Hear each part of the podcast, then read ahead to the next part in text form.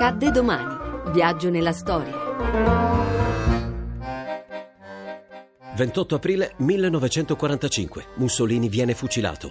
Qui Radio Milano Liberata. Volontari della libertà si sono impadroniti oggi alle sedici a Giulino di Mezzegre, Como, di Mussolini, Pavolini, Zerbino, Barracco, della Petacci e di altri gerarchi di minore importanza, giustiziandoli dopo un breve ma regolare processo. Il ventotto aprile millenovecentoquarantacinque Mussolini lascia la prefettura di Milano all'insaputa dei suoi collaboratori Romualdi e Pavolini e corre all'arcivescovado dal cardinale Schuster per arrendersi ai partigiani.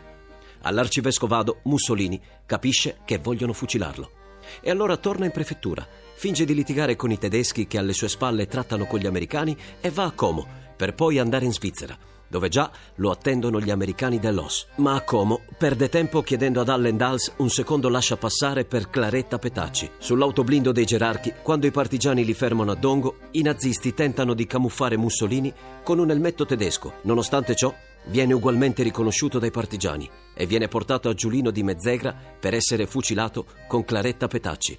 Siamo arrivati giù a quel punto del cancello di Villa Belmonte che era stato notato in precedenza del Valerio e ci siamo fermati. Cioè lui era dato l'ordine di fermare la macchina, ha fatto scendere Mussolini da Petacci e si è pronunciato la sentenza. E Valerio ha premuto il grilletto del suo mitra che non è partito il colpo. Si è sentito un click, si è fatta l'arma. Allora ha chiamato in aiuto Moretti che si trovava a quindici sedici metri di distanza, questo qui è venuto e ha passato l'arma.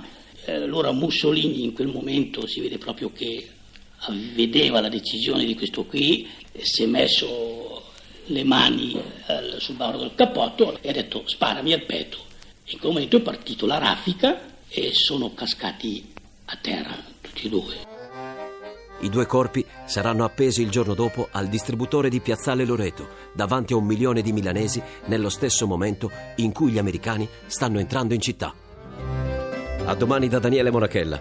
In redazione Laura Nerozzi, le ricerche sono di Mimmi Micocci, alla parte tecnica Carlo Silveri, la regia di Ludovico Suppa. Il podcast e lo streaming sono su radio uno punto rai punto it.